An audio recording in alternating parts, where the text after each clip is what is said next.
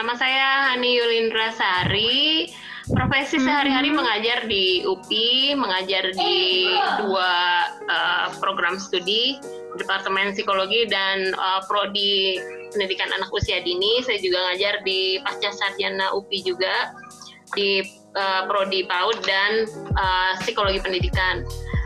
Uh, latar belakang pendidikan saya S1 Psikologi Gajah Mada, um, S2 S3 Gender Studies di Melbourne University Australia. Uh, selain mengajar, kegiatan saya juga saya sebagai konselor di Yayasan Areta Utama, uh, spesialisasi menangani korban-korban uh, kekerasan seksual terhadap anak dan perempuan. Um, selain kekerasan seksual ya kekerasan domestik juga ya. Uh, psychological abuse juga masuk. Pokoknya yang berkaitan dengan yang uh, kekerasan gitu. Kekerasan kekerasan. uh, iya. uh, itu lalu apalagi ya? Kegiatan yang lain hmm, banyak kegiatan voluntarism voluntarism ya di sekolah damai Indonesia lalu di um, UFA voluntarism um, apa grup juga yang digawangi oleh Poltek Kesos yang di Jalan Juanda. Ya itu kegiatan saya sehari-hari. Uh, hari kalau sekarang semasa pandemik ya kegiatannya di rumah uh, online meeting dan masak ya. Hmm. oh, itu pekerjaan semua ibu-ibu di rumah sekarang ya. Iya. Mbak, sebelum mulai Mbak, aku mau tanya dulu nih Mbak. Iya, boleh. Mbak Hani, How is life yeah. nowadays? Life is good, dia always good lah ya. Kita harus uh, positif lah melihat uh, any condition.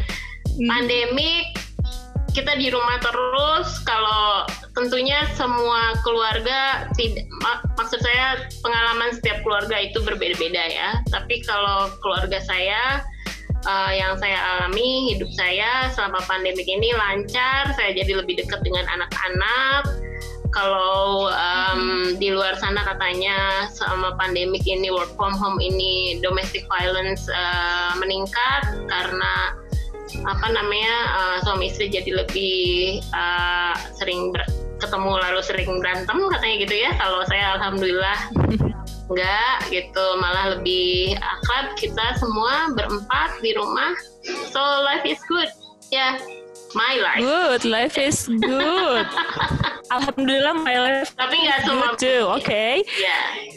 Oke, okay. kita bahas yang good-good aja ya Mbak ya hari ini ya Mbak ya. Ya, biar optimis ya.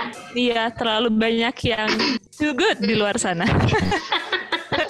Oke okay, Mbak Hani, mangga dimulai Mbak. Oke, okay, uh, eh, saya selamat pagi untuk uh, teman-teman semua. Terima kasih udah hadir di online meeting ini, on webinar ini uh, saya diminta oleh panitia untuk bicara tentang kemanusiaan. Saya akan memulainya dengan uh, kita bertanya lagi kepada diri kita masing-masing ya, apa sih manusia itu gitu? Kita tuh sebagai manusia tuh makhluk yang seperti apa? Nah, uh, sudah da, sudah sejak zaman Plato, uh, para filosofer-filosofer uh, mencoba menjelaskan atau mencari makna tentang menjadi manusia. Ini saya akan uh, menjelaskan dua saja di, dari banyaknya filosofer. Uh, yang pertama, ini René Descartes, René Descartes ya. Uh, I think therefore I am. Mungkin uh, kalian sudah banyak sekali mendengar ini dan sudah pernah mendengar uh, penjelasan tentang ini. Kalau uh, Anda kuliah pasti ada di mata kuliah filsafat manusia ya. Filsafat manusia itu kalau nggak salah wajib untuk semua jurusan kan ya. Nah, uh, menurut René Descartes itu bahwa manusia itu adalah rational being uh, atau makhluk yang berpikir, yang menggunakan logika, menggunakan hitung-hitungan, perhitungan untung rugi, menggunakan apa namanya, apakah uh, ada hubungan sebab akibat dan lain sebagainya gitu ya. Dia bisa berpikir, itulah manusia. Nah, uh, pendapat atau filsafatnya Descartes ini uh, mengarah pada atau mengutamakan pada kebebasan dan otonomi bahwa manusia itu harus bebas harus otonom gitu ya uh, ini yang utama itu freedom freedom dan otonomi jadi uh, awalnya manusia sebagai makhluk yang individual itu di sini gitu uh, penjelasannya Descartes um, Descartes melihat lebih ke manusia sebagai individual being, sebagai uh, orang yang otonom, makhluk otonom yang bisa berpikir, bisa menentukan nasibnya sendiri, bisa survive uh, apa dengan dirinya sendiri. Nah, sedikit berbeda dengan uh, filosofinya Hannah Arendt ya. Uh, filosofi Hannah Arendt ini dia melihat uh, melihat manusia sebagai relational being gitu ini satu quote dari beliau, No human life, not even the life of the hermit in nature's wilderness, is possible without a world which directly or indirectly testifies to the presence of other human beings. Jadi menurut Hannah Arendt, manusia itu atau eksistensi manusia itu membutuhkan pengakuan dari orang lain. Jadi manusia itu nggak mungkin hidup sendirian. Dia untuk bisa eksis dia butuh pengakuan dari uh, apa namanya orang lain. Jadi relasional. Nah uh, sebetulnya relasionalitas manusia itu nggak cuma dengan manusia lain juga ya tapi juga dengan uh, nature dengan alam manusia itu sangat tergantung hidupnya pada alam. Jadi dia harus uh, berrelasi juga dengan alam. Nah, filosofinya Hannah Arendt ini yang banyak digunakan sekarang karena uh, apa namanya saat ini tidak cukup gitu ya kita menjelaskan manusia sebagai rational being. Karena atau apa uh, makhluk yang berpikir. Karena kita tahu sudah banyak artificial intelligence yang bisa menggantikan manusia ya. Jadi kayak kalau cuman berpikir doang sih komputer juga berpikir gitu ya. Uh, kalau cuman calculating doang sih komputer juga bisa calculate gitu. Tapi komputer bukan human. Jadi human itu apa sih? Nah uh, filosofinya Hannah Arendt ini menurut saya lebih tepat untuk kita gunakan sekarang dan untuk uh, menjelaskan fenomena manusia yang ada saat ini. Uh, jelas kita sekarang me menyadari bahwa kita nggak mungkin hidup tanpa keharmonisasi dengan alam ya uh, makanya sekarang banyak apa gerakan-gerakan green gitu gerakan hijau yang yang yang apa namanya lebih ramah untuk uh, keberlangsungan um, alam. Tentunya ini berhubungan juga dengan keberlangsungan hidup manusia gitu.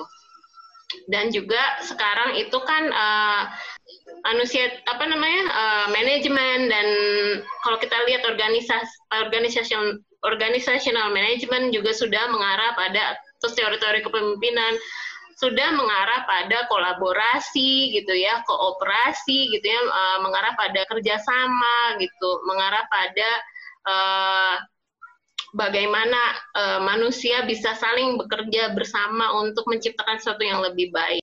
Um, oleh karena itu, kalau kita lihat, kalau saya lebih uh, lebih setuju dengan filosofinya Hannah Arendt ini bahwa manusia itu adalah makhluk yang berelasi gitu ya, relational being. Tentunya tidak artinya tidak uh, tidak tapi tidak hitam putih juga ya, tidak berarti bahwa Rene Descartes itu udah basi gitu. Enggak, tapi kita harus melengkapi manusia tidak hanya sebagai makhluk yang berpikir, tapi juga makhluk yang relasional. Nah, uh, senada dengan uh, Hannah Arendt, uh, Karl Marx juga sudah mengatakan ya sebelumnya bahwa uh, dia bilang if a human being is a social creature, then he can develop only in the society. Artinya bahwa kita nggak bisa lepas dari masyarakat kita. Kita nggak bisa loh hidup jadi uh, apa uh, makhluk yang sangat individualistik. Nah, kita lihat sekarang bagaimana sih uh, human nature itu gitu. Ini juga dari filosofi juga gitu. Para filosofer juga mengangkat teori-teori apa itu manusia juga dari kejadian-kejadian peristiwa-peristiwa yang terjadi pada manusia. Kita mengenal dengan istilah homo homini lupus. Homo homini lupus itu artinya bahwa uh, manusia itu adalah serigala untuk manusia lain. Artinya manusia itu musuhnya manusia lain gitu ya. Jadi uh, manusia melihat manusia lain sebagai kompetitif, kompetitornya, lalu juga cenderung uh, mudah sekali melakukan uh, kekerasan gitu ya, uh, apa namanya penipuan dan lain sebagainya yang merugikan uh, manusia lain karena uh, apa namanya seperti serigala gitu. Persaingan itu diperlukan untuk survival. Tapi manusia juga punya sisi yang baik ya. Kalau kita lihat dalam diri manusia itu ada good and ada evil.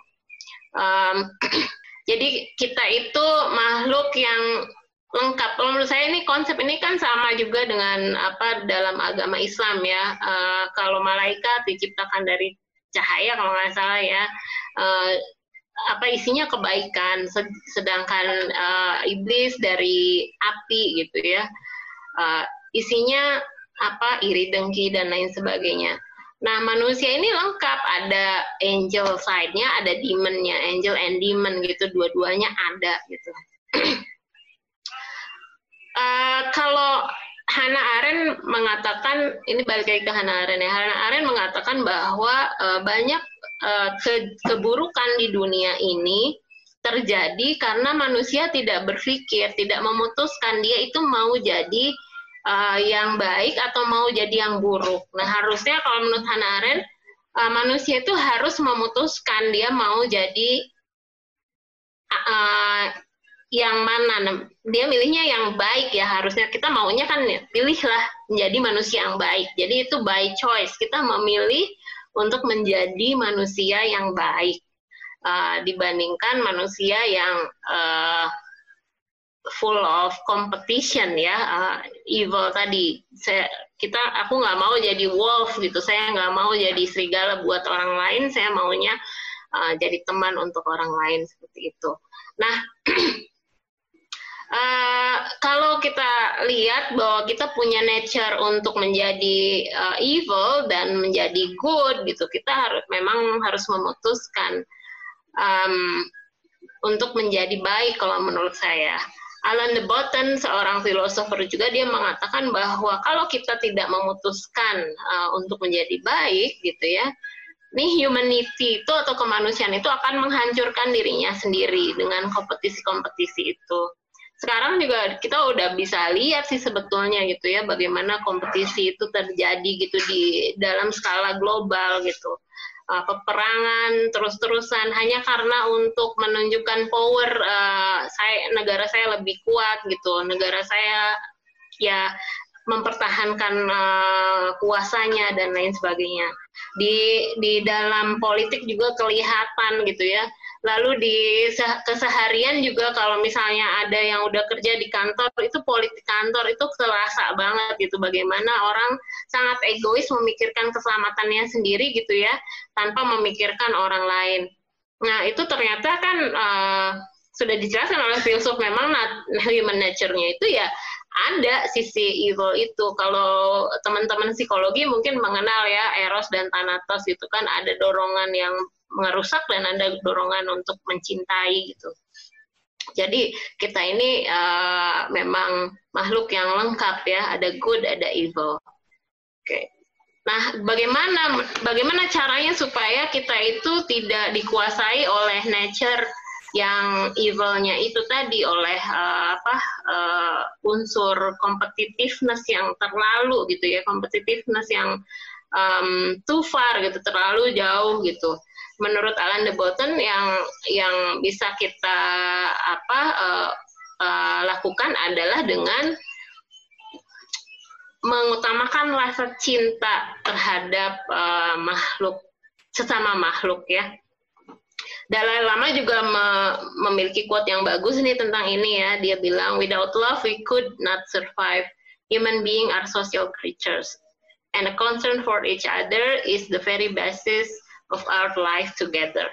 Jadi sama dengan Alan de Botton itu bahwa uh, humanity itu nggak bisa nggak bisa selamat kalau kita nggak ada rasa cinta nggak ada kepedulian kepada orang lain nah di situlah apa namanya uh, kita harus menanamkan bahwa dan memutuskan seperti yang tadi dikatakan oleh Hannah Arendt, kita harus memutuskan bahwa kita mau jadi orang baik, mau jadi orang yang peduli kepada orang lain. Gitu. Kalau tidak, ya um, bukan hanya uh, kehancuran saja yang kehancuran orang lain saja yang akan kita lihat, tapi kehancuran diri kita sendiri juga karena uh, itu tadi seperti yang dikatakan oleh Hannah Arendt bahwa uh, keberadaan manusia, eksistensi kita, eksistensi manusia itu, eksistensi kita itu sangat tergantung pada apa namanya pengakuan dari orang lain. Nah, saya pernah nonton film satu film yang yang sangat berkesan buat saya. Film itu judulnya Pay It Forward. Kayaknya saya tuh nontonnya tahun-tahun 2002 apa 2003-an gitu ya. Jadi udah lama banget film itu Uh, jadi filmnya tentang anak kecil, dia diberi tugas oleh uh, gurunya untuk uh, melakukan simple act of kindness.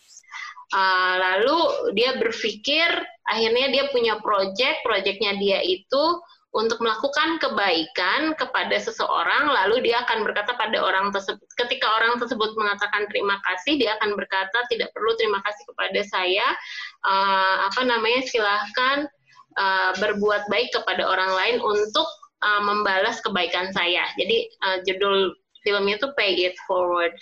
Nah di judul itu uh, uh, di film itu kelihatan banget nih sesuai sama quote yang ada di sini a simple act of caring creates an endless ripple. Jadi satu kebaikan kecil itu menciptakan kebaikan-kebaikan yang lain.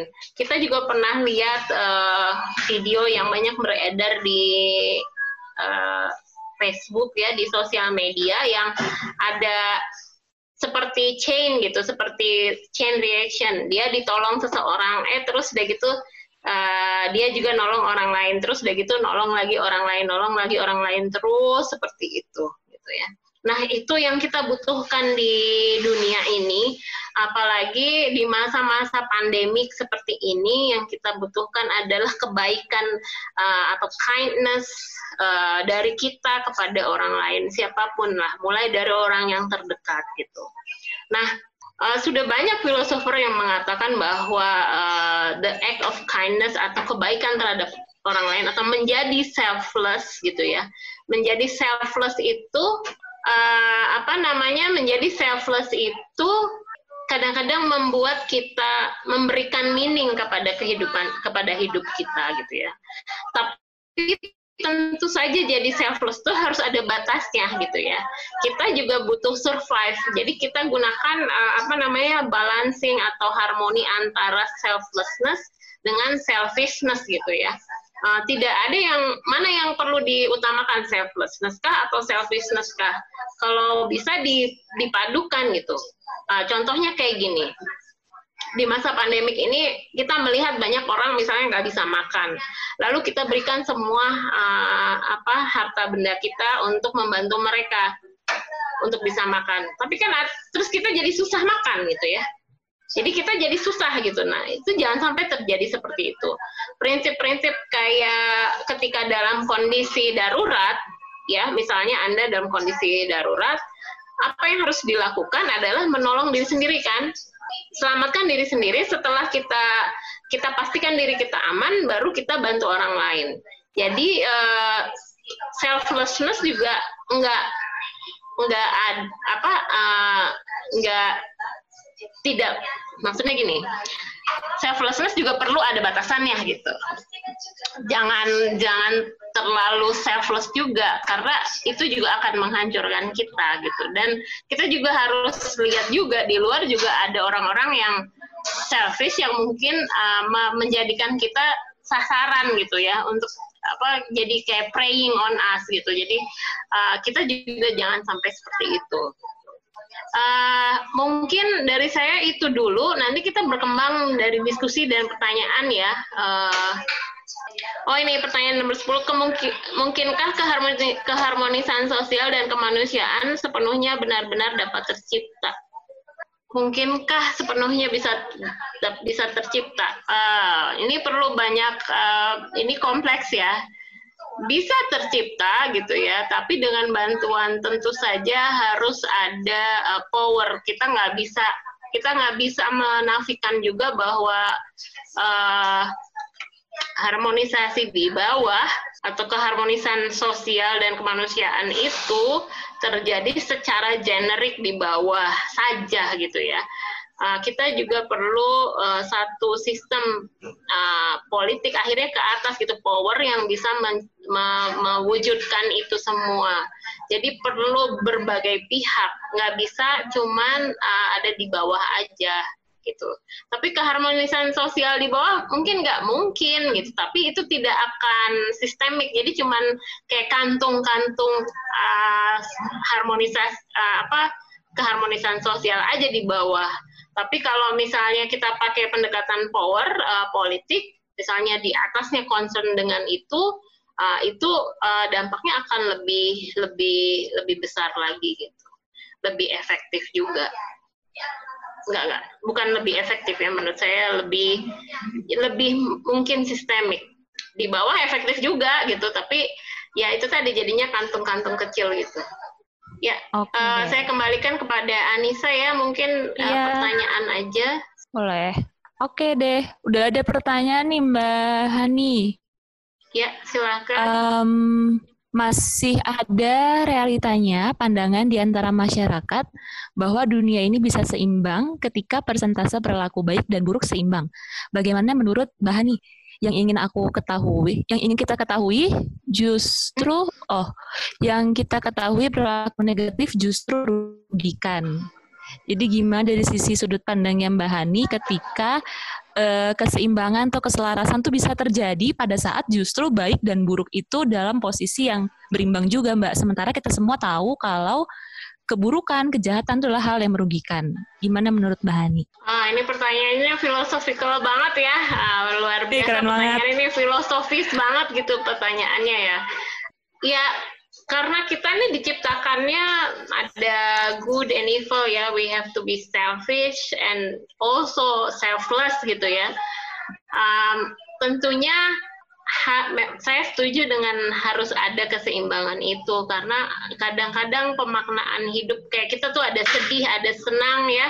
Kalau hidup kita bahagia terus kita nggak akan bahagia lagi. Jadi kalau hidup kita itu bahagia terus hidup kita senang terus loh kita tidak akan merasakan senang itu gitu ya. Harus ada sedihnya, harus ada kecewa, harus ada marah gitu ya, supaya kita merasakan kita bisa mensyukuri keadaan-keadaan kebahagiaan. Sama seperti keburukan dan kebaikan ini gitu ya. Kalau misal bukan berarti saya uh, pro apa membiarkan yo crime harus tetap ada gitu ya. Enggak enggak gitu juga ya, cuman um, less crime will be wonderful gitu ya. Uh, tapi kalau dihilangkan total nggak bisa karena kita juga secara uh, nature-nya manusia itu itu tadi ada good and evil. Uh, mungkin teman-teman sering ya mendengarkan kasus gitu di mana maaf ya ini mungkin uh, saya takut ada yang tersinggung tapi ini adalah gambaran manusia betul-betul uh, gambaran manusia jadi uh, ada kiai misalnya seorang kiai terus udah gitu ketahuan uh, melecehkan anak anak-anak secara seksual atau uh, melakukan suatu hal yang negatif.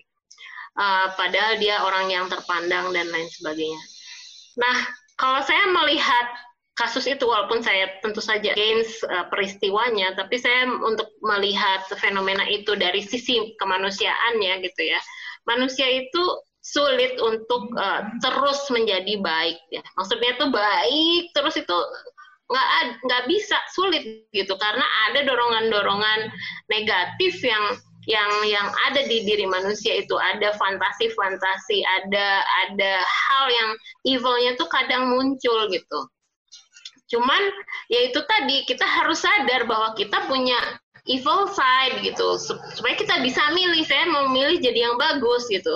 Kalau yang kita nggak sadar bahwa itu evil itu evil side kita dan kita tidak mengakui itu biasanya justru keluar gitu seperti yang Hana Arabi bilang tadi bahwa keburukan yang ada di dunia ini kebanyakan dilakukan oleh orang-orang yang tidak sadar uh, dia punya potensi keburukan dan uh, dia tidak memilih gitu. Tidak memilih untuk menjadi jadi karena dia nggak sadar dia nggak milih ya dia melakukan aja seperti itu gitu ya.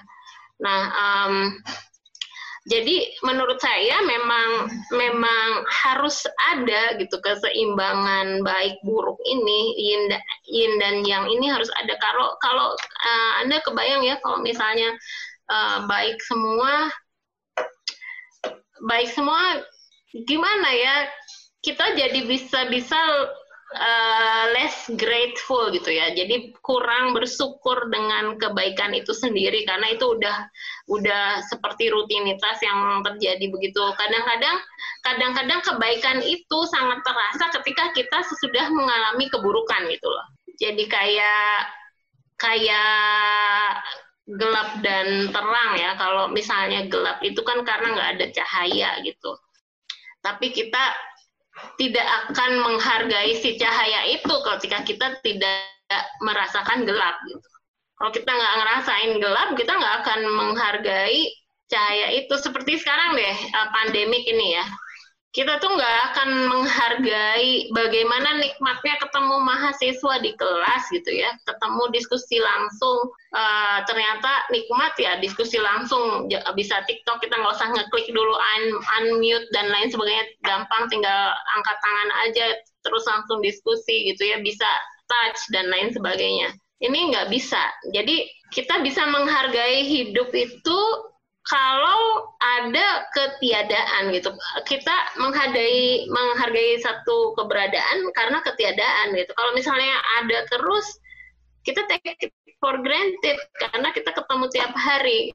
Nah kemarin saya baca postingan alumni kita gitu uh, alumni psikologi UPI dia bilang satu bulan nggak ketemu anak rasanya eh, nggak uh, enak gitu ya. Terus sekarang saya uh, di Bandung terus akhirnya sama anak terus ya saya nikmati aja karena saya ingat waktu nggak bisa ketemu anak. Nah anak itu dihargai sebagai satu kenikmatan ketika kita pernah kehilangan itu gitu. Jadi uh, kebaikan juga akan sangat dihargai kalau kita pernah melihat keburukan gitu. Jadi ya gitu sih kalau menurut saya. Ini filosofis banget ya pertanyaannya Pagi-pagi udah jadi filsuf ya Mbak. Ya, kalau ya bisa. boleh ada ada yang punya pendapat lain boleh loh ya kita jadi saya jadi diskusi aja. Jadi, maksudnya yang lain hmm. juga boleh ngasih pandangannya karena filosofis itu philosophical thinking itu kan setiap orang beda.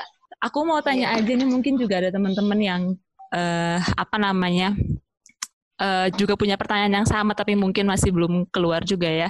Sebenarnya kalau semua orang punya potensi kebaikan gitu ya Mbak ya uh, setelah dia sadar potensinya atau dia katakanlah menurut tadi Hana Aren bilang kalau dia memilih untuk menjadi orang yang baik gitu, itu bisa dilatih nggak sih potensi itu? Atau memang potensi itu udah aja ada orang yang memang bawaannya uh, dia punya potensi baik misalnya ya, lalu ya udah emang dia mau orangnya baik dari sananya bawaannya baik gitu. Terus misalnya katakanlah kita bicara orang-orang yang ternyata uh, perilakunya banyak menunjukkan keburukan. Itu bisa nggak sih sebenarnya suatu potensi kebaikan itu e, dilatih? Uh, ya sangat bisa ya. Ini juga pertanyaannya juga bukan pertanyaan mudah dijawab ya. Maksudnya pertanyaan yang rumit juga gitu ya. Uh, manusia itu terlahir dengan temperamen masing-masing. Temperamen masing-masing ini seperti predisposisi ya, predisposisi uh, kepribadian dia. Lalu sebegitu lahir dia um, berinteraksi dengan orang-orang sekitarnya. Lalu bagaimana dia diperlakukan oleh orang-orang sekitarnya dari lahir sampai dia dewasa begitu ya. Itu juga mempengaruhi dia terhadap uh, apa uh, sense of kindness gitu ya, kebaikan dan konsep of kindnessnya mereka gitu ya. Setiap individu itu. Um, orang-orang yang kalau kita lihat uh, teorinya uh, attachment teori dari Bowlby ya yang uh, apa ada secure attachment, ada insecure attachment, ada avoidance attachment, ada yang indiffer, itu. Nah itu kalau misalnya kita lihat kan bagaimana orang atau seorang individu mengalami atau apa memiliki pengalaman berinteraksi dengan orang terdekatnya itu bisa mempengaruhi bagaimana dia berinteraksi dengan orang lain gitu kan ya. Akan mempengaruhi trust mereka terhadap orang lain. Apakah dia bisa percaya pada orang lain? Apakah dia uh, tidak percaya pada orang lain? Apakah dia merasa lebih baik hidup sendiri, apakah dia merasa tidak ada orang yang peduli kepada dia sehingga percuma menjalin relasi dengan orang lain gitu ya. Nah, pengalaman-pengalaman itu juga mempengaruhi sense of uh, kindness kita. Lalu kalau misalnya kita nggak pernah uh, apa namanya uh, melihat contoh dari orang tua, dari orang sekitar kita untuk membantu orang lain, maka uh, mungkin juga dia pun tidak apa konsep tentang kebaikannya juga akan berbeda gitu. Um, jadi kalau dikatakan bisa dipelajari atau tidak ya jelas bisa dipelajari, bisa dipelajari uh, yang paling efektif itu kan pembelajaran um, itu dengan apa uh, imitasi ya dengan dia melihat langsung mengalami langsung gitu. Uh, bisa juga dari pelajaran dari pembelajaran formal di sekolah bisa juga dari pengalaman pribadi dia gitu ya insight dari pemaknaan pengalaman pengalaman pribadinya dia kita banyak melihat ternyata orang-orang yang maaf ya orang-orang yang kurang beruntung itu lebih peduli lebih empatik kepada orang lain yang sedang tidak beruntung juga. Karena apa? Karena dia merasakan langsung gitu kan.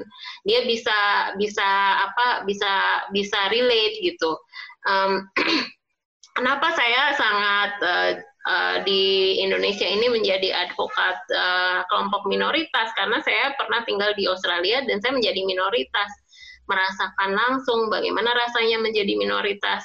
Uh, terus kenapa saya uh, bisa apa uh, apa merasa relate dengan ibu-ibu rumah tangga? Karena saya sendiri ibu rumah tangga karena pengalaman saya juga gitu ya Um, nah, pengalaman-pengalaman itu, pemaknaan-pemaknaan pengalaman itu bisa memunculkan kebaikan-kebaikan di dalam uh, diri kita juga. Potensi-potensi kebaikan itu bisa muncul gitu.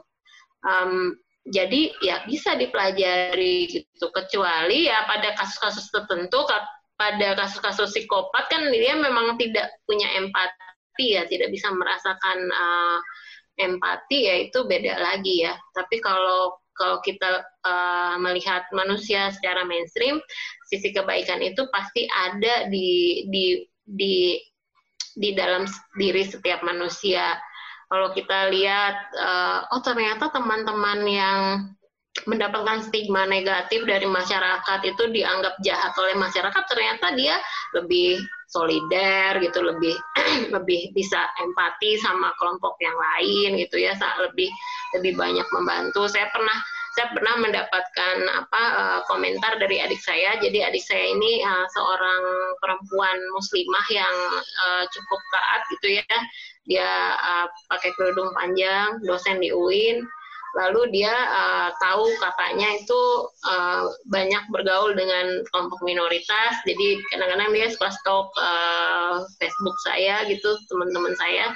Nah, terus dia komentar begini, teh uh, apa uh, ternyata luar biasa ya teman-teman kamu itu. Walaupun kita itu nganggapnya mereka itu kelompok yang uh, marginal tapi mereka sudah melakukan banyak hal untuk orang lain, ngumpulin dana, jualan untuk apa bikin shelter dan lain sebagainya. Sedangkan kita kita tuh udah ngapain gitu buat masyarakat itu. Kita tuh belum ngapa-ngapain gitu kata kata adik saya gitu ya. Jadi uh, pada kelompok uh, pada setiap manusia ada potensi kebaikan itu gitu. Dan potensi keburukan ada. Walaupun kalau kita ngelihat figur manusia terbaik ter, ter kelihatan baik banget pun ada sisi ada sisi gelapnya gitu pasti ada sisi gelapnya.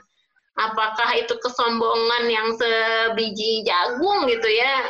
Tapi kan sombong itu kan juga satu keburukan gitu ya. Dan ya apa namanya uh, itu manusiawi menurut saya. Akhirnya manusiawi bahwa manusia itu memang ada yang ada keburukannya ada kebaikannya nggak ada manusia baik semua dan nggak ada manusia buruk gitu ya jadi bisa dipelajari berarti bisa dipelajarin ya berarti semua yeah. orang selain punya potensi juga bisa melatih ya mbak ya bisa melatih bisa, bisa untuk melatih. meningkatkan yeah. potensi baik.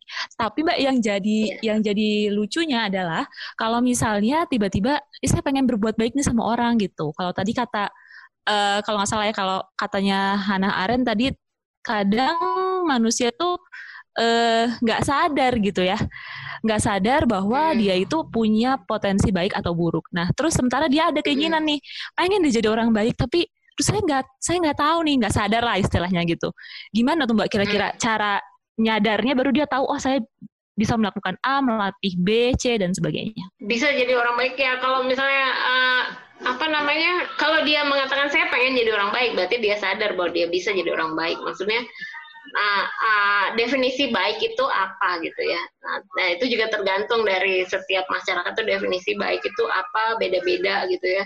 Dan definisi baik menurut satu individu dengan individu yang lain juga beda gitu ya.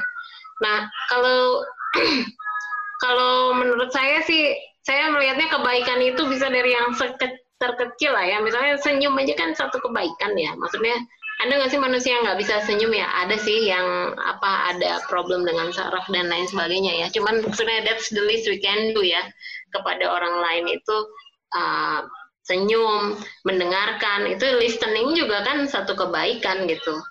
Terus satu bentuk empati juga mendengarkan orang lain. Terus kebaikan kecil lah apa ya uh, dari apa uh, kalau di jalan deh lagi jalan-jalan gitu terus ada sampah masukin ke tempat sampah kita ambil uh, kita ambil terus masukin ke tempat ke tempat sampah itu kan juga kebaikan juga. Jadi kayak apa sih kindness itu apa sih kebaikan itu? Nah kalau uh, saya boleh mendefinisikan kebaikan saya uh, saya lebih cenderung mendefinisikannya sebagai sesuatu hal yang akan mem membawa kebaikan kepada orang lain selain kepada diri kita sendiri gitu. Um, ya uh, hubungan kita dengan Tuhan yang transendental itu juga kebaikan. Tapi kalau saya dalam konteks ini dalam konteks kemanusiaan saya melihat kebaikan itu sebagai apa uh, suatu act atau satu tindakan atau sikap uh, apa pun itu ya uh, yang uh, akan membawa kebaikan kepada orang lain gitu ya dan juga diri kita sendiri Berarti kalau misalnya memang definisi kalau memang berarti definisi kebaikan itu beda-beda, berarti emang disebut seninya ya Mbak ya? Seninya yeah. berbuat baik. Mm. Kadang kebaikan kita mungkin tidak dipersepsikan baik oleh orang lain kan bisa aja berarti ya Mbak ya? Bisa aja. Mm. Bisa aja kebaikan kita uh, dipersepsikan sebagai keburukan gitu ya itu sering terjadi misalnya kayak apa uh, kita uh, apa uh, mengkoreksi kata kita nih baik gitu ya supaya kamu nggak malu gitu ya misalnya. Eh itu tuh ada apa cabe di gigi kamu gitu ya. Mm-hmm. kan ngasih tahu supaya dia bersihin giginya. Tapi kan bisa bisa jadi orang ngerasa gitu banget sama gue gitu kan misalnya. Atau misalnya uh, eh bajumu tuh nggak nggak kelihatan pantas lah. Nah kita bisa mempersepsikan itu sebagai kebaikan gitu. Tapi apakah itu membag, uh, apa, membawa kebaikan kepada dia? Nah itu kadang-kadang kita yang harus harus mikir ulang gitu. Jadi kita mikirnya baik tapi kalau kata orang lain kata dia sih itu enggak ya banyak kan ya kejadian yang aduh uh, apa niat niat baik aku di disalah artikan itu kan sering banget kita dengar ya gitu. Itu karena mm-hmm. persepsi kebaikan tiap orang itu ya memang beda-beda. Oke. Okay. Ada pertanyaan lagi nih Mbak Hani nih. Halo Kak, izin bertanya. Mengapa penafsiran kebaikan itu bisa menjadi relatif maknanya? Karena selama ini tidak seluruh manusia bisa menerima kebaikan dan bagaimana eh eh, eh bentar dan bagaimana caranya untuk tetap menyebarkan kebaikan yang maknanya lurus dan dapat diterima orang lain. Masih nyambung nih Mbak sama pertanyaan yang tadi. Kenapa sih akhirnya ah. pemaknaan orang terhadap kebaikan tuh bisa bervariasi dan gimana caranya untuk uh, kebaikan yang kita lakukan itu bisa diterima oleh orang lain secara universal. Ya, uh, kenapa sih kebaikan penafsiran kebaikan itu uh, nggak sama ya? Karena memang ini juga part of human nature. Uh, nah ini balik lagi ke Hannah Arendt ya, filosofinya Hannah Arendt bahwa manusia itu beragam gitu ya, diverse, very diverse and unique gitu. Uh, kalau Hannah Arendt mengatakan bahwa dia nggak setuju bahwa manusia itu terlahir dalam kondisi yang sama gitu, uh, terlahir equal. Uh, Hannah Arendt tuh nggak setuju itu, equality itu harus dicapai gitu. Nah, um, uh, manusia itu beragam dan unik. Jadi setiap orang punya punya punya interpretasinya sendiri. Uh, interpretasi orang ini dilatar belakangi oleh cultural backgroundnya dia, nilai-nilai keluarganya dia. Nah, tentunya kan uh, kita ini kan uh, manusia ini berkelompok-kelompok ya. Uh, ada nis-nis gitu, ada ada kelompok-kelompok uh, manusia yang punya nilai-nilai sendiri dan tentu saja nilai kebaikan ini juga um, jadinya jadinya beda-beda di setiap orang, di setiap kelompok dan setiap individu. Nah, gimana sih caranya uh, untuk tetap menyebarkan kebaikan yang maknanya lurus dan dapat diterima orang lain? Kalau saya lebih cenderung ke gini, kita lebih banyak reflektif. Jadi reflektif itu kayak sebelum kita melakukan kebaikan, uh, misalnya kita mau melakukan kebaikan kepada seseorang. Beda lagi kalau ke nature ya, ke ke alam gitu. Kayak kita buang sampah itu kan kebaikan terhadap alam gitu ya. Nah, alam dan manusia sebenarnya. Nah, kalau kepada orang lain, misalnya kita mau memberikan, katakan lagi nih, dalam masa pandemi COVID kayak gini, uh, saya pernah terima pesan dari pesan WA dari uh, apa salah satu orang tua murid, dia bilang, bagaimana kalau kita kirim sembako ke rumahnya Bu Sri, Bu Sri itu gurunya anak saya gitu ya, ke rumahnya Bu Sri kirim sembako. Nah, kita stop dulu, itu kan niat kita baik ya, Terus kita stop dulu. How would they feel? Apa yang akan mereka rasakan? Jadi kita lebih empati dulu ke ke orang yang akan kita beri kebaikan itu gitu ya. Karena belum tentu orang yang menerima sembako itu terus senang gitu. Bisa jadi tersinggung kan gitu. Loh, saya masih mampu kok, kok dikasih sembako gitu ya. Um, jadi stop dulu, kita pause dulu, kita kita ambil jarak dulu. Apa nih kira-kira yang akan dirasakan oleh dia gitu? Misalnya gini, uh, ada temen yang pakai katakanlah pakai pakaian yang menurut kita nggak pantas. Kita pengen negur dia, uh, kita stop dulu gitu. Niat kita baik. Tapi gimana nih caranya? Apakah kalau aku ngomong bahwa mbok kamu ganti bajunya apakah kalau aku ngomong seperti itu dia bisa menerima itu sebagai kebaikan atau enggak? Gitu. Kalau enggak uh, ganti cara kita gitu. Caranya ganti. Uh, yang menurut kita oh ini kayaknya kayaknya apa kalau saya diperlakukan seperti itu kayaknya nggak apa-apa. Bisa juga kita tanya kalau misalnya gue kayak gini ke orang itu gimana? Oh janganlah itu nanti tersinggung dia dan lain sebagainya. Jadi kita step back dulu, kita ambil jarak dulu, lalu berpikir, berpikir dulu. Ini kira-kira gimana reaksi si orang itu gitu? Bagaimana perasaan dia ketika menerima teguran kita atau menerima kebaikan kita? Apakah kebaikan kita akan disalahartikan atau tidak itu? Jadi hmm, perlu perlu ada refleksi-refleksi itu tadi supaya orang lain bisa menerima kebaikan kita gitu. Itu ya okay. nanti bisa berkembang. Yang lain juga boleh jam in ya yang lain boleh loh ngasih jawaban juga. Ini pertanyaannya semakin semakin semakin dalam bahan ini iya ini ada pertanyaan dari Ahmad ya. Iya, Mbak Hani, kebaikan keburukan itu bisa jadi relatif tergantung dari persepsi orang lain. Menurut kita baik, belum tentu begitu bagi yang lain. Misal case terkini Amarta, menurut yang bersangkutan itu niat baik membantu tiap daerah mengatasi pandemik, tapi bagi yang lain itu mengambil keuntungan sepihak dari kesempatan posisi yang dimiliki. Contoh lain Greta Thunberg yang dinilai hanya bisa mengkritisi mengenai lingkungan dibandingkan Boyan Slat yang melakukan aksi nyata. Bagaimana tangga, bagaimana pandangan tokoh-tokoh yang tadi disebutkan atau pandangannya Mbak Hani sendiri? Ini isu sosial terkini banget. Nah, iya. Ya, ini hmm. contoh uh, contoh yang sangat apa namanya aktual gitu ya dari Ahmad. Terima kasih ya. Ahmad. Uh, itulah ini benar-benar ya. Jadi si kasus Amarta ini dianggap uh, menyalahgunakan wewenang dia. Nah, yang terjadi pada Amarta ini ada benturan uh, diskursus ya kalau menurut saya kan uh, uh, apa namanya protokol kenegaraan dan lain sebagainya, aturan-aturan negara. Nah, nah di negara kita itu menganut diskursus anti korupsi yang sangat kaku kalau menurut saya ya.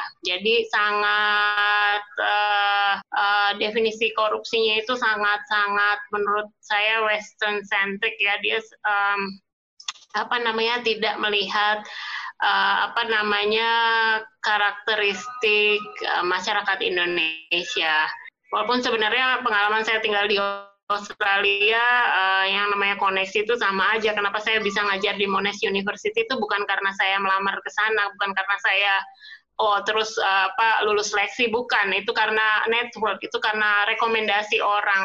Uh, yang merekomendasikan saya untuk bekerja di sana. Jadi itu kan koneksi juga dan itu terjadi gitu di di luar negeri itu di negara-negara barat itu kalau kita mendapat pekerjaan kita harus dapat rekomendasi, rekomendasi dari orang yang udah dipercaya dari perusahaan tersebut atau lembaga tersebut. Jadi sama aja kan itu kalau kita lihat sebenarnya itu koneksi gitu ya. Nah, uh, kebenarannya nih si apa namanya Amarta ini kan dia uh, melakukan kebaikan itu dengan cara melanggar ada ada protokol negara yang dilanggar gitu dia kan nggak nggak berhak menggunakan kop surat uh, negara sekretariat negara untuk kepentingan uh, untuk kepentingan perusahaannya dia gitu ya. Ini juga dilihat dari kacamata anti korupsi itu, gitu, penyalahgunaan wewenang itu. Nah, uh, walaupun mungkin maksudnya Marta itu untuk lebih melancarkan jalannya pemberian bantuan tersebut tapi tetap ada prosedur yang um, yang dilanggar. Menurut saya ya memang seharusnya dia tidak mengeluarkan surat tersebut gitu. Dia tidak tidak tidak tidak menggunakan uh, surat tersebut untuk mengendorse apa yang akan dilakukan oleh perusahaannya. Why not datang saja gitu ya ke uh, ke desa-desa itu dan gunakan uh, surat dari perusahaannya sendiri gitu ya. Jadi uh, menurut saya itu kesalahan dia dan menurut saya kesalahan kesalahan uh, prosedural seperti itu yang bisa membuat niat baik itu jadi tertutupi.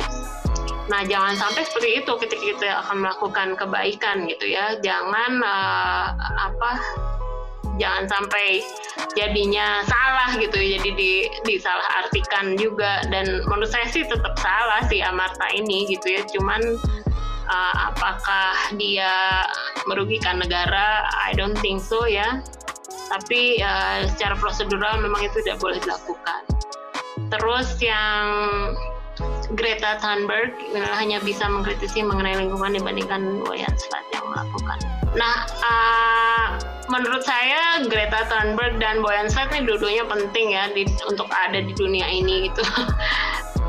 Greta Thunberg itu luar biasanya adalah dia menggugah ke apa uh, gerakan global. Jadi dia uh, bergerak sendiri asalnya lalu akhirnya satu negaranya dan akhirnya global gitu ya.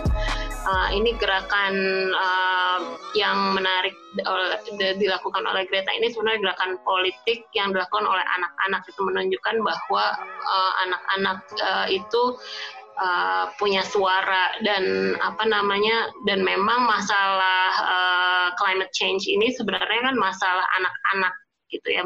Uh, karena yang akan terpengaruh di di uh, pengaruh terpengaruh oleh climate change ini adalah anak-anak yang masih kecil-kecil itu. Nanti di dewasanya mm, dia gimana gitu. Kalau kita mungkin sudah meninggal gitu. Kalau pemimpin-pemimpin yang ada sekarang tuh sudah meninggal. Nah terus uh, gebrakannya Greta ini apa namanya uh, mampu menggugah masyarakat global akhirnya waktu. Kayaknya tahun kemarin sempat ada demo global ya hari hmm. Jumat. Ya, di ya. seluruh negara gitu ya kecuali Indonesia. Ya Indonesia nggak ikut. Saya pernah di teman saya. Di telepon teman saya Han gimana sekolah di sana? Ini nggak demo nggak? Kita kan libur nih di Australia libur. Kita ikut demo semua. Oh, apa demo ini climate change enggak di Indonesia mah tetap aja sekolah gitu ya biasa aja Nah, uh, menurut saya dua-duanya itu merupakan satu kebaikan. Memang kalau untuk perubahan perubahan sosial, perubahan apa pun itu kita perubahan yang besar itu membutuhkan dua sisi ya, satu perubahan politik, yang kedua lagi perubahan cultural gitu. Jadi yang dilakukan oleh Greta ini gerakan politik sebenarnya kalau menurut saya. Kalau Boyan Slat dia lebih ke langsung aksi ya, dia bisa apa namanya uh, langsung dibawa gitu tapi ya nggak nggak perlu di apa nggak perlu di negasikan nih dua orang ini gitu ya dua-duanya juga baik itu sih oh, menurut saya oke okay. ada pertanyaan ya, lagi nih diskusi lagi ada pertanyaan lagi nih Mbak Hani. Yeah. Um, terkadang jadi manusia itu muncul dilema. Satu sisi pengen berbagi kebaikan dengan yang lain, tapi juga merasa takut atau terancam dengan orang tersebut. Misalnya, ada orang meminta bantuan dengan langsung menghampiri depan pagar rumah, tapi bicaranya dengan nada tinggi dan marah-marah. Akhirnya, itu malah membuat diri sendiri merasa takut untuk berbagi. Malah jadi berpikir negatif, jangan-jangan nanti aku malah nggak bisa menghadapi orang ini. Kalau ini ternyata orang jahat, terus aku malah kenapa-kenapa gimana? Gimana Mbak Hani pendapatnya tentang ini? Ya itu tadi ya. Jadi selflessness atau ya selflessness itu tidak tidak perlu menghilangkan selfishness gitu. Uh, menolong orang lain itu tidak perlu me mempertaruhkan keselamatan di kita sendiri gitu. Uh, apa namanya prinsip survival digunakan. Kalau kita merasa bahwa kita nggak akan selamat, ya udah fokus ke menyelamatkan diri sendiri dulu gitu. Baru membantu orang lain. Nah, uh, ya uh, sangat sangat manusiawi juga ya kalau ada yang minta tolong ke kita sambil bentak-bentak gitu kan kita jadi nggak rela gitu ya ngasih pertolongan juga. Oke kita tolongin tapi uh, please attitude-nya diperbaiki gitu. Nah itu juga kalau menurut saya sih nggak masalah ya. Masalahnya kita juga nggak itu tadi kita juga uh, tidak bisa very altruistic gitu. Nggak nggak bisa sangat mengutamakan orang lain tanpa mengutamakan keselamatan diri kita sendiri. Harus seimbang. Menurut saya sih kalau dalam kondisi seperti itu mungkin saya juga tidak akan keluar keluar dari rumah ya. Maksudnya ada orang untuk untuk pagar teriak-teriak minta tolong uh, dengan cara seperti itu saya mungkin kalau nggak ada orang dewasa yang lain ada di rumah mungkin saya nggak akan keluar juga gitu. Jadi karena saya memikirkan keselamatan kita dan itu wajar memang menurut saya uh, mungkin orang lain akan berbeda pendapatnya. Kalau menurut saya kita nolong orang jangan sampai uh, membahayakan diri kita sendiri. Jadi tetap kita harus um, apa namanya uh, apa uh, ke keselamatan diri kita tetap dipikirkan gitu termasuk juga ya sama misalnya kita punya uang sepuluh ribu kita harus bertahan dalam satu minggu gitu ya. Terus ada orang minta-minta nggak bisa makan. Kita mau kasihkan sepuluh ribu semua atau enggak? Kalau menurut saya bagi dua. Atau ukur kita butuhnya berapa nih minimal? Oh kita butuh minimal untuk survive tiga ribu tujuh ribu boleh dikasihkan. Jadi kalau menurut saya gitu jadi tetap ada per, ada ada pertimbangan how to survive ourselves juga gitu. Diri kita juga harus harus selamat juga. Oke. Okay. yuk lanjut. Terus ada lagi nih. Seberapa besar pengaruh pengakuan dari orang lain bagi seseorang? Contoh kasusnya, ada orang berbuat baik hanya untuk mendapatkan pengakuan dari orang lain. Padahal hal tersebut malah menyiksa diri dan terlalu memaksakan diri orang tersebut karena hanya ingin mendapatkan pengakuan dari orang lain. Jika dikaitkan dengan nature manusia, hal tersebut kira-kira tergolong dalam kelompok yang mana ya? Terima kasih.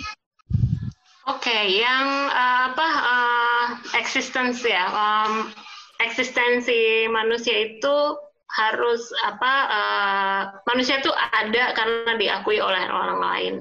Nah, terus ada orang yang haus pengakuan gitu ya, karena kayak dia merasa dia merasa kayaknya nggak eksis terus kalau nggak diakui orang lain gitu ya. Jadi kalau posting di Instagram dicek terus berapa like-nya gitu, uh, atau misalnya dia pengennya diakui sebagai orang yang baik, lalu dia kasih apa bantuan uh, tapi harus diakui oleh orang lain bahwa dia memberikan bantuan gitu.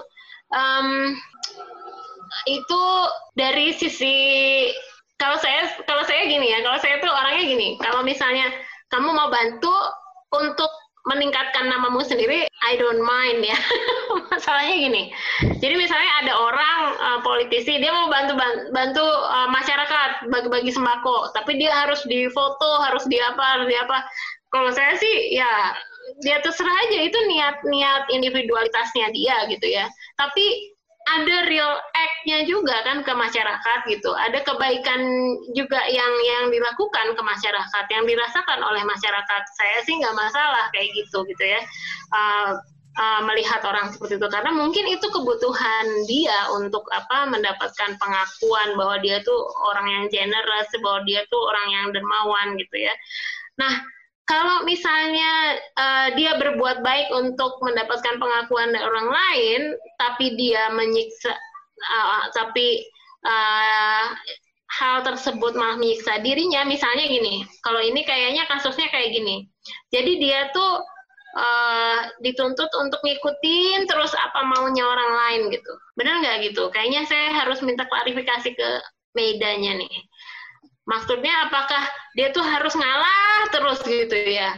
Karena itu oh. Oh, supaya diakui oleh orang tersebut, orang yang diberi kebaikan oleh dia. Dan itu menyiksa dirinya. Misalnya gini, misalnya ini sering terjadi pada hubungan yang toksik ya, hubungan pacaran yang toksik. Jadi si pacarnya itu nuntut kamu harus A, B, C, D, E, F, G gitu ya. Dan si yang uh, katakanlah yang pacarnya nuntut ini adalah yang laki-laki. Belum tentu yang laki-laki ya sebenarnya. Tapi katakanlah dalam kasus ini yang laki-laki. Lalu yang perempuan ini ya ingin berbuat baik pada pacarnya. Jadi ngikutin terus mengikuti terus. Padahal dia tersiksa gitu. Uh, dirinya tersiksa. Dia nggak bisa mengatakan tidak dan lain sebagainya. Nah kalau ini berarti ada ketidakseimbangan kan di dalam dirinya dia sehingga dia merasa tersiksa gitu Beda dengan yang tadi uh, memberikan bantuan terus minta pengakuan dari orang lain itu memang kebutuhan dia kan dia nggak akan tersiksa memberikan bantuan terus minta diakui oleh orang lain di foto dan lain sebagainya misalnya. Nah kalau yang ini berarti dia sebenarnya apa namanya terpaksa melakukan kebaikan itu sampai dia merendahkan dirinya sendiri melupakan kepentingan dirinya sendiri. Nah ini tentu saja tidak tidak tidak akan membawa tentu saja ini dalam definisi saya bukan kebaikan karena kebaikan itu membawa definisi saya tentang kebaikan itu adalah membawa kebaikan ke orang yang menerima dan orang yang memberikan kebaikan gitu. Nah kalau yang yang nerimanya aja yang dapat kebaikan tapi yang memberikannya itu adalah uh, yang memberikan kebaikan tersebut menderita menurut saya ini koersif gitu. Ini ini kekerasan kalau menurut saya gitu. Bukan kebaikan lagi. Nah ini menzolimi diri sendiri kalau menurut saya sih gitu ya. Uh, kalau kita melakukan itu kita menekan diri sendiri untuk uh, kepentingan orang lain. Jangan sampai seperti itu juga. Jadi kita perlu self fish untuk bisa selfless jadi kita perlu egois untuk bisa membantu orang lain gitu. Um, karena hidup ini nggak hitam putih, kita nggak kita ini gabungan grey gitu. Kita tuh uh, apa uh, ya hitam ya putih ya ya ungu yang biru ya ini ya. Jadi uh, jangan sampai kita memberikan kebaikan kepada orang lain atau berbuat untuk orang lain ya, bukan saya tidak mengatakannya kebaikan karena tidak memberikan kebaikan kepada kita. Jadi kita berbuat untuk orang lain, tetapi membuat kita menderita. Uh, hmm. Jangan sampai terjadi, menurut saya gitu. Oke, okay. Mbaknya ada pertanyaan private yang datang ke Magnaksara. Tadi ya. sempat kita bahas tentang keseimbangan ya Mbak ya. Pertanyaannya ya. adalah keseimbangan itu eh, kalau tadi Mbak Anies sebutkan memang penting ya akhirnya menjadi sesuatu yang memang perlu eh, diciptakan gitu. Kadang-kadang ya. memang hal buruk atau kejahatan itu memang sama sekali susah banget untuk benar-benar hilang karena nature manusia juga ada yang eh, cenderung memiliki sifat-sifat seperti itu. Tapi sebenarnya apa sih yang bisa kita lakukan sebagai manusia untuk membantu orang-orang mengembangkan awareness terhadap kemanusiaan itu sendiri? Apa yang bisa kita lakukan kepada uh, apa yang bisa kita lakukan untuk uh, mengembangkan awareness, awareness ya. tentang ya. kemanusiaan. Ya. Nah, itu tadi simple act of kindness. Jadi biarkan semakin banyak orang yang merasakan kebaikan. secara sadar gitu ya. Jadi kayak katakan lagi nih kalau um, kita uh, lihat ya um, di masa pandemik ini lah ya katakanlah. Misalnya ada influencer dia nyumbang. Nyumbang berapa juta atau atau siapa lah individu lalu di, di dipublikasikan. Nah itu tuh nanti akan membuat orang uh, kalau saya ngelihatnya ini nggak sombong ya, tapi kayak ngelihatnya ini saya melihatnya pemancing gitu, pemantik bahwa ini loh kita bisa melakukan ini gitu ya kepada orang lain di saat kondisi seperti ini uh, jadi kayak orang tuh tergugah oh iya ya kita bisa bisa melakukan kebaikan seperti itu. Terus akhirnya semakin banyak kelompok yang apa me, menghimpun dana untuk membantu bentuknya macam-macam oh iya beliin APD oh iya ini oh iya itu. Nah itu juga bisa dilakukan. Jadi kita menunjukkan kebaikan tersebut menunjukkan uh, act of kindness tersebut gitu kepada orang banyak uh, kita melihatnya jangan sebagai ria, sombong dan lain sebagainya, tapi melihat uh, lihatlah sebagai satu media edukasi untuk mengajak orang lain juga melakukan hal yang sama. Terus bisa juga kita apa namanya uh, ini saya bicara orang dewasa ya, yang udah dewasa beda lagi kalau misalnya kita punya anak terus gimana ngajarin kindness ke anak-anak.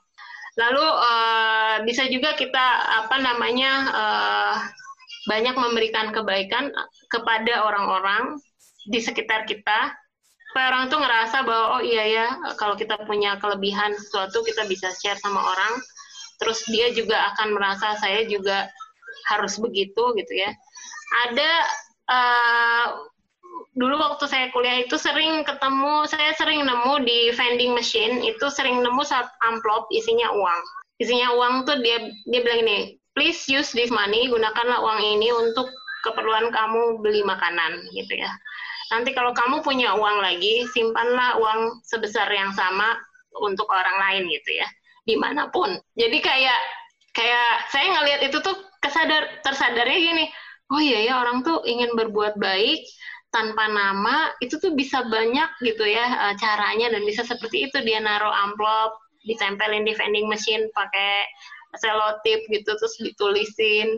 Terus ada juga yang uh, tiba-tiba di jalan ngasih kue ini saya uh, apa cuman pengen apa this is my simple act, simple act of kindness kasih uh, makanan. Nah semakin banyak orang yang merasakan kebaikan itu menurut saya itu akan semakin memancing kebaikan yang ada di dalam diri yang menerima uh, itu sih kalau kita mau optimis melihat manusia ya bahwa manusia itu ada sisi kebaikan yang bisa disentil dikit terus udah gitu uh, tertrigger.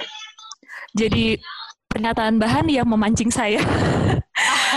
Kalau tadi Mbak Hani ya, sempat bilang aja ngajarin ke anak-anak kindness itu lain lagi. Jadi gimana Mbak ngajarin kindness ke anak-anak itu Mbak?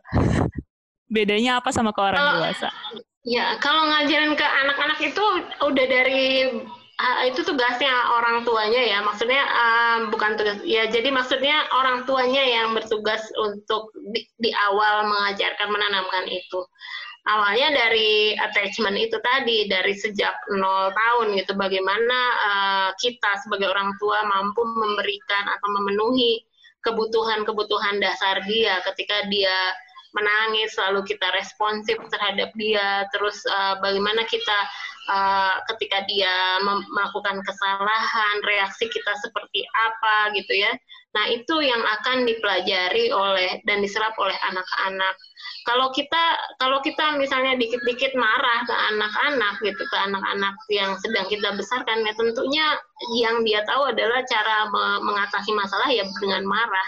Tentunya kita ingin mengajarkan bahwa enggak kita bisa menyelesaikan masalah dengan kebaikan gitu. Kita bisa menyelesaikan masalah yang win-win gitu. Kalau misalnya kakak sama adik berantem eh, kita bisa ngajarin bagaimana mendapatkan win-win solution antara kakak beradik ini nah jadi kepada anak-anak itu uh, sifatnya harus apa namanya langsung melalui pendidikan keluarga gitu ya dari kecil um, di sekolah ya bisa juga di sekolah lebih di, ditingkatkan juga. Cuman kan anak-anak masuk sekolah tuh umur berapa sih? Umur 4 tahun ya mulai masuk uh, eh, TK itu gitu.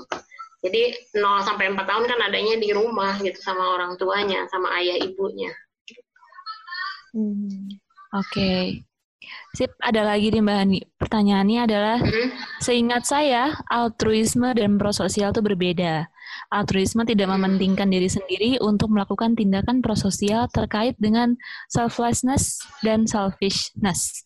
Sejauh apa dalam konsep altruisme kita menentukan batas selfishness banyak petugas medis meninggal karena membaktikan dirinya untuk menolong pasien COVID.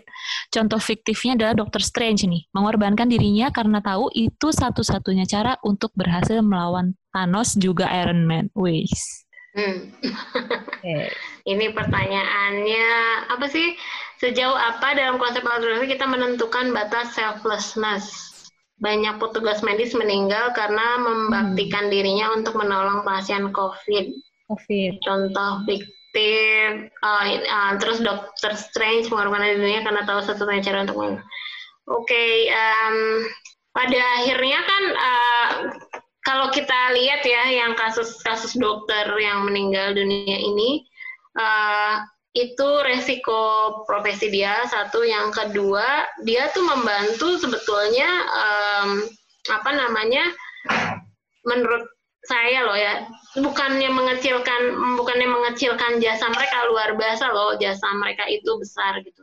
Tapi ada uh, satu apa uh, keterikatan kita terhadap satu identitas kita.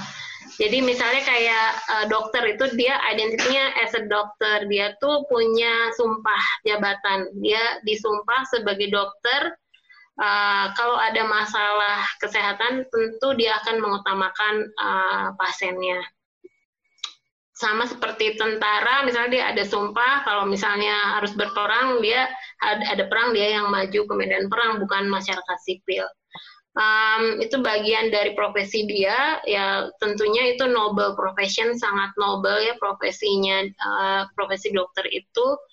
Apakah dokter-dokter itu dikatakan selfless uh, saya pikir bisa iya bisa tidak.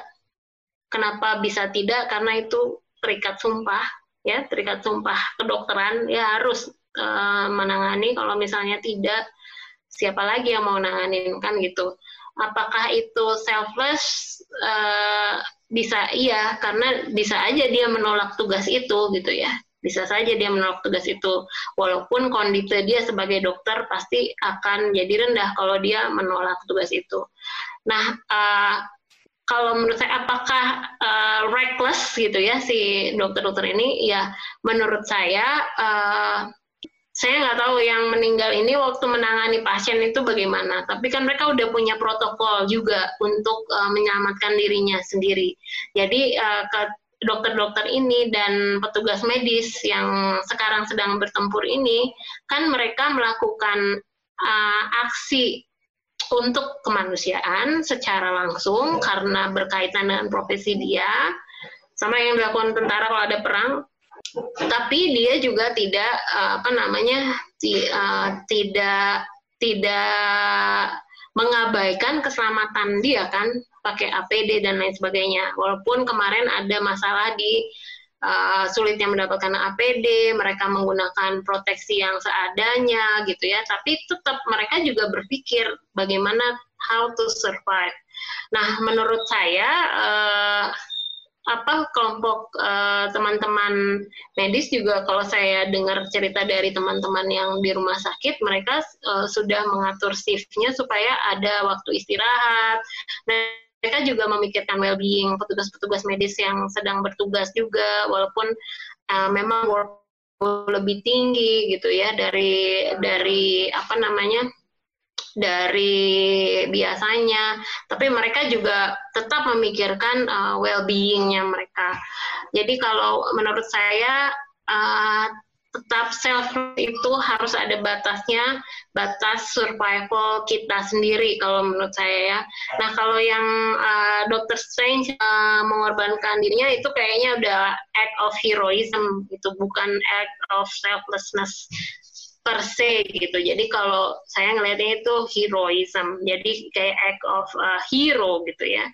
Kayak misalnya se seorang uh, komandan yang mengorbankan dirinya supaya apa namanya uh, dia peluk granat itu dengan tubuhnya supaya granat itu tidak melukai uh, tentara apa anak buahnya yang lain itu act of heroism not only selflessness. Jadi udah tingkatnya ini udah lebih uh, tinggi lagi kalau menurut saya gitu.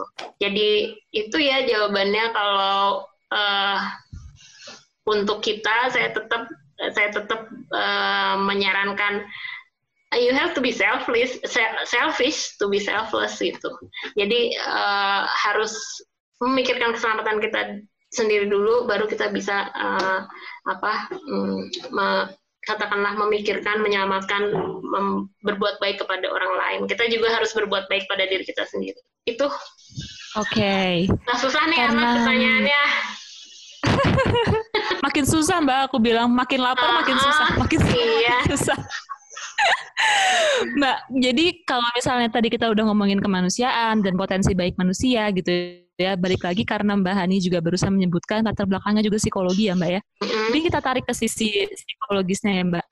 Seperti apa sih hubungannya antara potensi baik manusia, lalu um, apa namanya aspek-aspek kemanusiaan gitu ya, value-value kemanusiaan dengan well-being, kebahagiaan, kesehatan mental, menurut Bahani seperti apa? Ya itu tadi uh, apa namanya kan uh, manusia itu uh, relational being ya. Jadi kalau kita tidak mendapatkan kebaikan dari orang lain atau tidak berbuat kebaikan, tidak berbuat baik kepada orang lain, tentunya itu juga akan mempengaruhi uh, well-being kita karena kalau kita percaya sama filosofinya Hannah Arendt bahwa kita itu baru merasa bermakna kalau kita uh, diakui orang lain dan kita juga mengakui orang lain tentunya gitu ya. Dan uh, kita itu bisa survive kalau kita mempunyai uh, relationship yang baik juga dengan alam dan manusia yang lain gitu. Um, uh, salah satu bukti kenapa kita apa namanya well well being kita itu dipengaruhi oleh relasi dengan orang lain adalah uh, di masa pandemik ini ya. Di masa pandemik ini uh, banyak dari kita merasa sangat kesepian karena apa namanya tidak bisa keluar biasanya ngopi-ngopi bareng-bareng dan lain sebagainya gitu ya tapi tidak bisa gitu um, untuk kebanyakan orang itu menjadi masalah. Tapi ada juga sih orang yang apa namanya tidak tidak terpengaruh ya seperti orang seperti anak-anak saya yang sangat introvert gitu ya anak-anak saya tuh anak-anak introvert semua dua-duanya mungkin karena dua-dua orang tuanya juga introvert itu nyaman aja di rumah gitu ya nyaman-nyaman aja gitu nggak ada masalah apa-apa tapi tetap uh, uh, seintrovert apa pun manusia itu perlu kebaikan dari orang lain juga dan perlu juga apa namanya merasa bahwa dirinya itu bermakna untuk orang lain. Nah di situlah uh, apa uh, pentingnya kebaikan untuk well-being ini, kebermaknaan kita itu. Jadi kan kadang-kadang kita mencari kita tuh hidup untuk apa sih gitu ya. Nah, uh, sering kali uh, kebermaknaan hidup itu kita peroleh ketika kita merasa bahwa kita tuh bermanfaat untuk orang lain. Orang lainnya itu siapa? Ya itu tergantung dari uh, kita sendiri ya. Nggak nggak perlu bermakna untuk seribu orang bermakna untuk bangsa dan negara. Nggak perlu bermakna untuk satu orang aja misalnya. Nah itu juga membuat kita merasa lebih apa apa namanya lebih lebih bermakna well-being kita lebih baik gitu.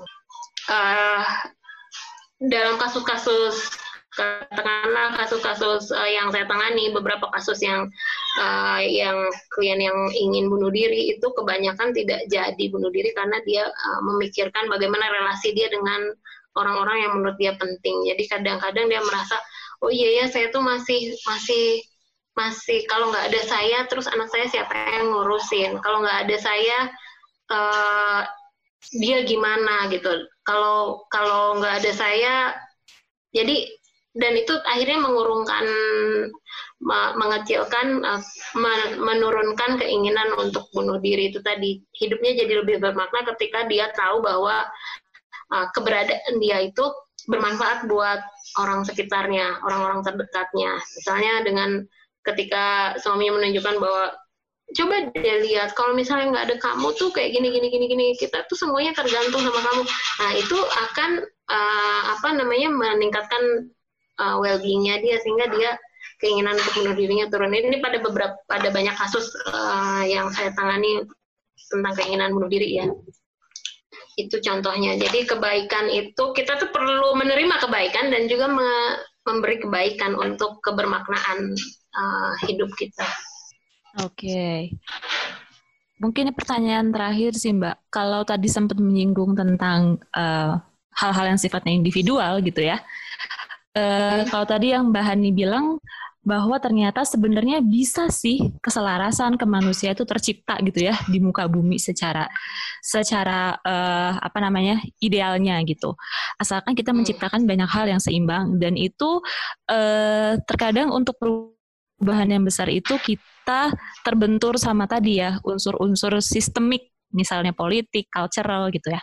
Nah, gimana kalau Mbak Hani sendiri memandang hal-hal um, yang sifatnya sistemik ini untuk menciptakan uh, kemanusiaan? Kadang kita terhambat sama uh, ini mungkin persepsinya ya, terhambat sama misalnya aturan, undang-undang atau kadang persepsi uh, satu undang-undang itu merugikan um, pihak atau uh, kelompok marginal yang lain gitu. Bagaimana sebenarnya secara sistemik kemanusiaan itu bisa tercipta sementara kemanusia uh, kebaikan itu sifatnya relatif, tapi kita juga punya aturan yang ternyata somehow membuat kebaikan jadi kesannya itu kalau nggak kayak gini aturannya jadi nggak baik gitu. Gimana memandang sistem itu sendiri, Mbak, dalam menciptakan kemanusiaan? Ya, uh, apa uh, kita harus harus pegang dulu ya. Um, walaupun saya tadi banyak mengutip Hannah Arendt gitu, um, tapi kita harus pegang dulu prinsip bahwa uh, manusia itu berbeda. Satu, yang kedua manusia itu beragam. yang ketiga bahwa setiap manusia itu punya hak untuk hidup, punya hak yang sama gitu ya, uh, punya hak dasar, punya hak asasi gitu ya. Nah aturan-aturan uh, yang ada di negara itu harusnya mengatur bagaimana hak-hak asasi manusia ini terjaga tanpa mengganggu hak asasi orang lain. Jadi tidak clash itu si hak ini. Aturan negara itu harus ada untuk uh, menjamin gitu bahwa hak-hak uh, manusia ini uh, semuanya terpenuhi dan tidak clash. Jadi uh, hak seseorang itu tidak boleh mengganggu haknya orang lain. Gitu. Jadi harus ada aturan itu supaya um, apa namanya di bawah juga tidak terjadi uh, satu kondisi di mana yang yang kuat yang menang gitu. Nah,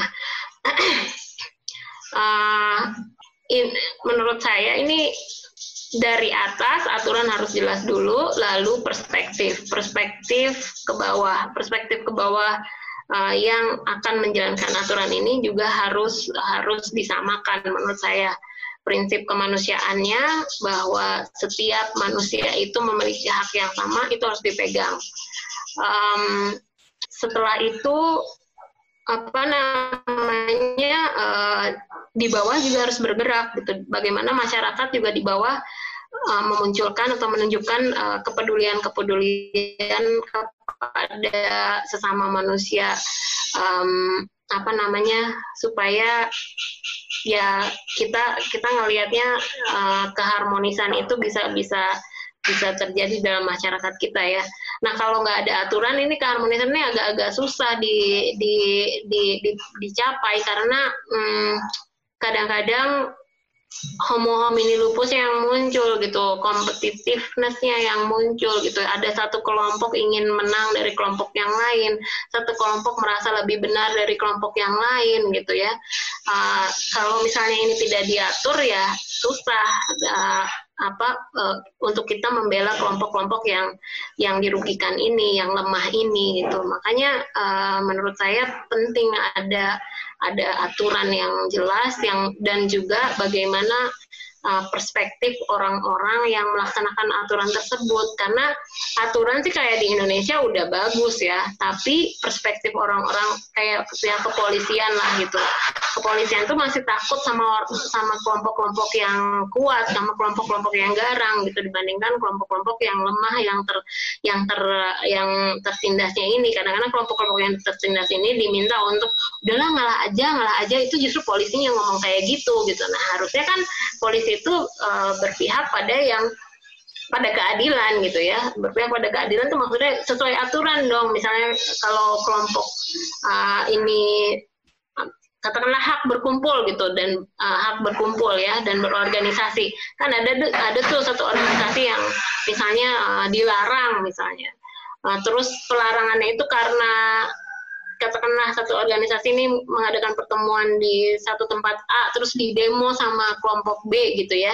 Nah ini polisinya itu biasanya mem mem membubarkan kelompok A bukan bukan menjaga uh, supaya kelompok A pertemuannya tetap berjalan uh, dan polisinya me menjaga mereka gitu bukan seperti itu yang terjadi gitu karena kelompok A ini minoritas kelompok B ini uh, dianggap lebih powerful. Polisinya minta untuk udahlah ngalah aja. Nah ini kan masalahnya di perspektif gitu. Kalau kalau aturan sih udah ada sebetulnya. Nah jadi aturan harus ada lalu perspektif pelaksana aturan ini juga harus di menurut saya harus diperbaiki juga gitu. Sambil masyarakat di bawah juga harus bergerak bagaimana uh, apa mengadvokasi perbedaan perbedaan-perbedaan pada manusia ini dan berbuat baik pada uh, apa uh, manusia sesama manusia ya regardless atau apa uh, terlepas dari perbedaan-perbedaan yang ada itu. Oke. Okay. Saya merasa kayaknya abstrak banget ya. tapi tapi tapi nyata mbak itu mbak. membingungkan deh. abstrak tapi dirasakan jadi bingung ya. Uh, ini ada lagi mbak. Ini pertanyaan ya, terakhir terakhir ya. Uh, yeah. Mbak izin tanya, kalau contoh yeah. kasusnya seseorang ini dalam keseharian aktivis banget dan banyak bermanfaat bagi orang lain. Cuma dalam dirinya, dia tidak pernah merasakan emosi apa pun dalam melakukan itu. Dia melakukan hal kebermanfaatan itu hanya untuk mengisi kegiatan agar mengalihkan rasa ingin mati atau bunuh diri. Sebenarnya hal seperti ini baik hmm. atau tidak ya Mbak? karena dirinya itu masih bingung atau tidak memiliki makna hidup itu seperti apa. Dan kalau boleh tahu suksesnya makna hmm. hidup itu indikatornya bagaimana ya Mbak? Ini semakin dalam lagi. Ya aduh pertanyaannya luar biasa. Eh, ini tuh aduh luar Bahan biasa ya. mikir. mikir ya. Nah ini sebenarnya contoh ini adalah salah satu contoh act of kindness yang uh, dia membawa kebaikan untuk orang lain tapi untuk dia juga sendiri gitu ya untuk diri dia sendiri gitu jadi dia melaku apa dia aktivis banget banyak bermanfaat untuk orang lain tapi itu karena untuk menyelamatkan dirinya sebenarnya dari keinginan bunuh diri apakah ini baik menurut saya ini adalah uh, satu kebaikan karena karena uh, apa yang dia lakukan membawa kebaikan untuk orang lain dan juga membawa kebaikan untuk dirinya sendiri gitu. Di satu sisi ini sebetulnya kayak simbiosis mutualisme antara orang yang dia bantu ketika dia melakukan aktivismenya dia dengan uh, kegiatan itu yang membuat dia uh, keinginan untuk bunuh dirinya uh, teralihkan atau berkurang. Nah, makna terus sedikit ini sebenarnya baik atau enggak saya udah jawab ya walaupun semuanya tidak hitam putih tapi saya bisa menjawab kalau yang ini menurut saya baik ini menurut saya nah lalu karena dirinya itu masih bingung atau tidak memiliki makna hidup itu seperti apa dan kalau bu, boleh tahu suksesnya makna hidup itu indikatornya bagaimana ya Mbak Nah, makna hidup ini adalah satu hal yang kualitatif banget dan sangat subjektif. Ada indikatornya nggak? Enggak, nggak ada indikatornya. Karena apa? Uh, makna hidup itu berjalan, itu dinamis ya. Enggak, enggak, enggak. Oh, saya udah tahu makna hidup saya. Enggak. Jadi saat ini Anda tahu makna hidup anda, tapi setelah itu nanti uh, makna itu jadi fading, jadi jadi blur. Akhirnya Anda mencari lagi makna yang lain. Jadi mencari makna hidup itu adalah pekerjaan yang terus-menerus kita lakukan sepanjang hidup kita. Itu dinamis sekali. Lalu indikatornya apa? Indikatornya itu hmm, uh, nggak uh, ada, tapi ada perasaan di mana uh, Anda merasa bahwa oke, okay, I'm happy gitu. Saya senang dan saya merasa positif melihat hidup saya. Saya melihat bahwa uh, bahwa apa pun keburukan yang pernah saya lalui, uh, saya merasa tidak menyesali itu gitu ya. Nah itu mungkin orang yang sudah memiliki makna hidup walaupun saya bilang indikatornya I don't know what's the indicator is tapi um, salah satunya yaitu dia tidak menyesali apa yang udah terjadi di belakang gitu karena dia bisa me, me, mengetahui posisi dia saat ini itu ya uh, karena pengalaman-pengalaman dia di belakang. Nah, itulah di ketika uh, hidup sudah bermakna. Cuman makna hidup ini enggak bukan satu hal yang bukan bukan satu hal tujuan mencari makna hidup bukan tapi kayak sesuatu hal yang kita lakukan terus menerus memang that's what we do in life gitu. Apa yang kita lakukan dalam hidup tuh seperti itu terus menerus gitu ya. Terus menerus mencari makna dari titik from a point to another point terus begitu. Dan berubah-ubah berubah-ubah jadi uh, dan kita nggak tahu makna hidup saya saat ini dengan makna hidup saya lima tahun lagi atau tahun depan itu mungkin beda. Jadi pemaknaan hidup itu dilakukan terus menerus every day every ya setiap waktu. Mungkin ketika diskusi ini saya juga oh iya ya gue hidupnya gini gini gini. Kayak tadi ditanya house life gitu di awal gitu kan ya. Terus saya bilang baik-baik aja perasaan pandemik ini kita enjoy enjoy aja gitu tapi juga saya juga sadar nggak semua keluarga seperti keluarga saya. Jadi uh, itu jadi makna hidup itu gimana ya? Jadi ya bukan satu hal yang oh, kalau, kalau kita udah dapet berarti udah beres. Enggak itu terus menerus kita cari terus menerus kita lakukan. Indikatornya apa? Kalau menurut saya sih we can, kita boleh memiliki rasa penyesalan, tetapi kalau kita sudah bisa memaknai penyesal uh, apa yang kita sesali itu, kita akan mensyukurinya gitu. Jadi kita kayak oh ya itu hidup saya. Itu sih. Okay. Susahnya pertanyaannya ampun ya. Tapi mungkin pertanyaan yang terakhir tadi Mbak sebenarnya relate banget sama pernyataannya Mbak Hani di awal tadi ya tentang hmm. uh, kalau aku boleh ngasih analogi tentang tadi ya uh, selfless dan self versus selfishness itu ya mbak ya selflessness dan hmm. selfishness itu tadi ya bahwa ternyata hmm. kalau di pesawat juga kan mbak kalau pesawat dalam kondisi krisis tuh ya dalam kondisi hmm. um, apa namanya uh, di ujung banget gitu kan pasti kan pilotnya juga akan hmm. minta selamatkan diri sendiri dulu sebelum menyelamatkan orang lain gitu ya jadi itu yeah. bukan uh, selfish ya Mbak akhirnya ya bahwa ternyata untuk bisa menciptakan kemanusiaan tuh kita memang perlu untuk tunggu dulu nih saya dulu yang juga perlu menjadi prioritasnya bahkan itu di digaung-gaungkan ketika di kondisi krisis di pesawat pun mm -hmm. selamatkan diri sendiri baru menolong orang lain bahkan orang lain. sebelum menolong anak-anak selamatkan diri sendiri dulu itu yeah. mungkin yang terakhir bisa jadi contoh yang bagus ya Mbak ya jadi iya, tidak berbuat baik untuk orang mm -hmm. lain, mm -hmm. tapi juga buat diri sendiri. Iya, kalau di sini banyak orang psikologi kan di psikologi juga uh, diberitahu kalau kita mau terima klien kita harus pastikan dulu ketika kita menerima klien itu well being kita lagi bagus gitu, mm -hmm. kondisi mental kita lagi bagus. Kalau kita lagi drown, kalau kita lagi drain gitu ya, kita nggak bisa terima klien, terutama teman-teman klinis ya. Uh, mm -hmm tidak disarankan untuk terima klien. Kalau misalnya kita lagi drain, emotionally drain, itu lebih baik udah nggak nggak nggak terima klien kan gitu. Jadi memang well being kita dulu, baru uh, kita bisa bantu orang lain. Kalau di pesawat ya contoh yang bagus banget kan ketika apa uh, masker oksigen turun, yeah. itu kenakan dulu kepada diri anda, baru kenakan ke orang lain. Nolong orang lain. Itu contoh yang sampai sekarang kadang kita nggak sadar bahwa ternyata itu digaung-gaungkan di keseharian kita. Tolong dulu yeah. diri sendiri sebelum menolong orang lain. Oke, okay.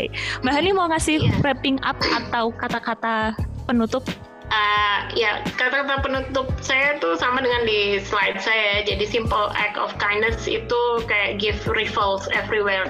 Jadi kita lakukanlah kebaikan kepada satu orang lah uh, atau apa pun bahkan bukan kepada manusia ya kepada alam pun gitu ya. Uh, ambil sampah lalu buang.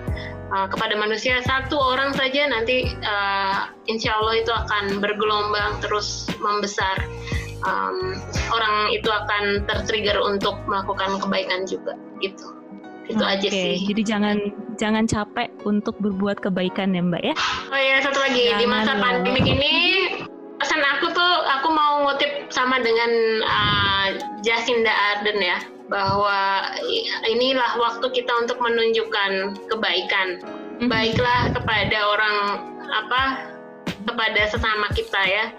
Lagi kayak pandemi kayak gini, ini waktunya kita untuk menunjukkan itu. Gitu. Makasih Anissa.